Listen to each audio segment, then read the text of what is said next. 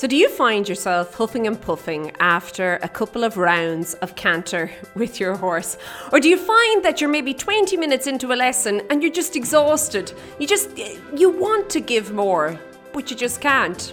Well, if so, this is the lesson for you. Hi there, my name is Lorna Leeson, and this is the Daily Strides podcast, the podcast for equestrians all over the world to help you get ahead in your riding. Each and every week, we take a different topic to do with horse riding or you. As, as, as it goes this week, okay? Uh, and we break it down into smaller bite sized pieces that you can then use to maybe motivate you, as the case is this week, or actually go out and work with with your horse. Now, this week's topic is a little bit different to what we normally do, but there's a good reason for it. I'll explain that all at the end. But normally we would take a topic to actually do it being in the saddle and we will go through it step by step, explain it for you so as you can then understand it in your head and go and explain it to your horse. And is there anything as great as having that lovely, seamless communication between yourself and your horse? You both know what you're talking about, you're on the same hymn sheet, and it just feels lovely going forward. Well, that's what we're all about around here. And I can tell you now, today, my goal this episode is to inspire you to have even better communication with your horse. And you know what? It's got absolutely nothing to do with your horse at all. This is all down to you and what you can do to become a better team leader for team, you, and your horse. You up for it? Good. Okay, so today we want to talk all about rider fitness. I know it's a big thing, and it's a thing that a lot of people they tend to kind of well stick their head in the grass about or in the sand about. They kind of think, ah, you know, it's not that really that important. And yet these same people will go and spend hours planning out fitness or fitting programs for their horse, conditioning programs, what their horse is going to eat, when it's going to eat it, all these fun stuff. Um, and yet they never pay any sort of attention to their own fitness. Riding is a team sport, you and your horse, okay? I say this all the time, but I cannot stress it enough. It is, I believe, unfair as a rider and irresponsible for you not to try and be the best version of yourself in the saddle. Okay, now if that was, and I, that was harsh, eh? We're just into the new year and that was harsh, but it's the truth. And sometimes we need to hear the truth, okay? But if that has not inspired you to make a plan about getting yourself a little bit more well, rider riding fit, can we say? Um, I am going to chat about all the other benefits to go with that today. So first and foremost, you are going to enjoy yourself more. I know it seems so simple, doesn't it? And yet you'd be surprised. The thing is, when you're on your horse and you're feeling tired, first of all, those that feeling of tiredness, it leads to almost a lag in the i suppose the relationship between your brain thinking something and your body actually carrying out the orders there or doing whatever it is okay? And it also feels to you you end off the horse. Have you ever had that? And i personally i've, I've returned to riding recently after like two years basically okay? Not quite two years but almost. I've not been in the saddle. And well touch and go in the saddle there was a whole year where i wasn't and then it was fairly touch and go after that okay and i understood straight away that there was days where I I got off and I felt great mentally, but physically, holy moly, I was bushed. Eh? And then it almost like the next day you think, oh my goodness, I don't know if my legs could take that. Okay. And I see, of course, being an instructor in the arena, the same problem with people as it pertains to riding. They'll come, they're writing a lesson, they kind of push and go all out for this one hour, 45 minutes, whatever it is and then they're exhausted. And if you say to them, come back the next day, they'll tell you, oh no, I can't, I'm too sore, or you know, I'm too tired or whatever the case is. So it's really important for your personal enjoyment of horse riding. And of course, that's why we horse ride, isn't it? It's to enjoy ourselves, that you really start looking and working on your fitness and realizing that there is definitely a direct relationship between your fitness and your riding. Now, of course, the other kind of plus point of being more fit is that, well, usually you can stay on a little bit better Sure, who doesn't want that? Uh, but definitely, the fitter you are, the better you are able to cope with any unexpected things that your horse can throw at you, okay? And you know that we know with horses, even the most docile horse, things can sometimes get a little bit hairy and a little bit unpredictable. And if you are fit, you are basically able to control your body better, which means you can control your response as opposed to just reacting and trying to hang on for dear life. Okay, so that's really important as well. Now, communication. I said it there at the very beginning. And to me, this is the big, big, big one.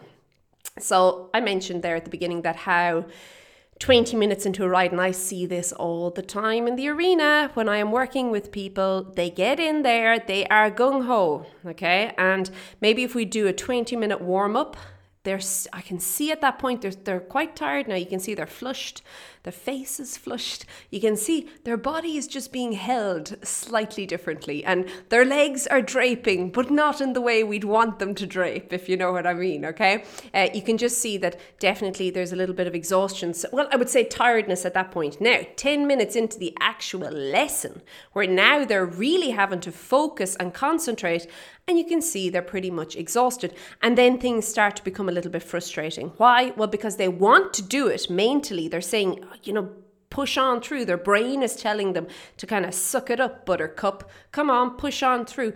But their body is just not able to respond. And it is those slow responses and sometimes those non existent responses or wrong responses that then ends up muffling the whole communication between the rider and the horse, which leads to frustration even more so. And this time, not only on the rider's side of the fence, but also on the horse's side of things as well. Okay. So, you if you could imagine you were a fitter you were riding fit okay? Now you're lovely you're fit you're, you're good to go okay? Imagine how much more you could actually accomplish even if you only schooled and i say schooled quote unquote school so let's say you do a 20 minute warm up you school for 10 minutes and then you do a little bit of a 10 minute cool down. Imagine how much more you could accomplish through the 20 minute warm up and the 10 minute schooling if you were fit and you were focused and you were ready. And of course physical fitness also lends to a mental sort of a fitness, okay? So when you're physically fit, you'll find that mentally your concentration levels also improve and that you're not kind of uh, sometimes you know when i when i got back into writing this was something i noticed i found that my mind would wander a little bit after a while. I just it was obviously tiredness fatigue was setting in and i i, I wasn't 100% focused on what i was doing. I'd have to keep catching myself and bringing it back.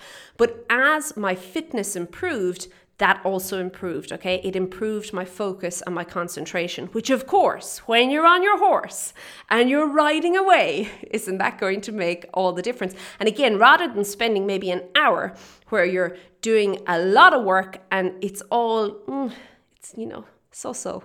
Rather spend maybe 20 minutes or 30 minutes, including the warm up now I'm talking about, depending on the fitness of you and your horse, or you could spend even 45 minutes on really good quality work.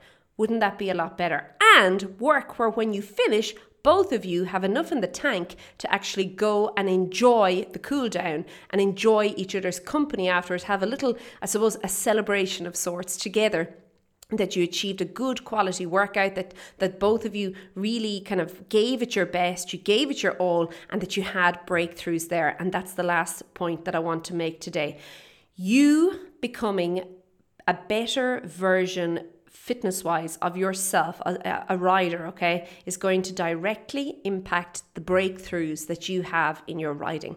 And this goes without saying if you are unfit, you are basically playing catch up every time you get into the saddle, okay? And the catch up, you're never really getting anywhere. It's always, it's, it's almost like the same 45 minutes or the same hour if you're doing lessons, whatever you're doing, okay? It's just going to be redone every day. Whereas when you're fit, you can actually start to really become focused about what you're communicating to your horse, how you're communicating it to your horse, and therefore being able to respond in a way that your horse is then able to gauge exactly what you are looking for from him in the saddle as you are riding, which of course is going to push both of your progress further along and a lot quicker. Now, I'm not all about you know, everything being as quick as we can. We don't want that. But isn't it, if, if you could get the same point across in, let's say, seven minutes, that your horse really understands a point, wouldn't that be a lot nicer for both yourself and the horse than maybe hammering away up there for 30 minutes and everybody's still walking away feeling a little confused about what was said? Mm, I don't know if I'm 100% clear on that. I often wonder if riders could. Now imagine this imagine this. Your horse, you finished riding your horse off he goes you you finish with him you you cool him off you put him away whatever you're doing whether it be he goes out to the field or he goes to a stable but either way he goes back to his friends the herd the other horses what would your horse say about you and say about the ride? And if you feel at all, as I'm saying that, as I'm talking to you now, okay, if you feel a little bit of a niggle of, oh, thank goodness he can't speak. or even if he can, thank goodness I can't hear him. Um, I think that is definitely a calling point or maybe a, sign if you're looking for one that you should be doing a little bit more to really start focusing in on your fitness. Now, in February, we are kicking off the 30 Day Rider Fitness Challenge. We kick it off every year in February. I don't like doing it in January. I find everyone makes all their New Year's resolutions and everything in January, and then most of them fall flat in their face. And I think February's nice. He's got this kind of clean slate, and everything is back. The routine is back to normal, uh, if you want, and it's a good time to really get in and make changes. This time, the 30 Day Rider Fitness Challenge this year is going to be completely different, totally. Okay? So, if you are interested in joining me on this journey on the 30 Day Rider Fitness Challenge, it's completely free, by the way. You can pop on over to 30 Day, the number 30 Day and you can sign up there. You'll see there that we're tailoring it for different riders. There's going to be different levels, different ways to make this work for you, and it's also not going to be so much about the workouts as about the impact that that is going to have for you in the saddle. You interested? I'm sure you are. And I cannot wait to get into it on the 1st of February. So get over there, the number 30 day rider fitness challenge.com, sign up, and I'll see you on the 1st of February. Okay, have a great one, keep well, and I'll chat to you soon. Be good. Bye.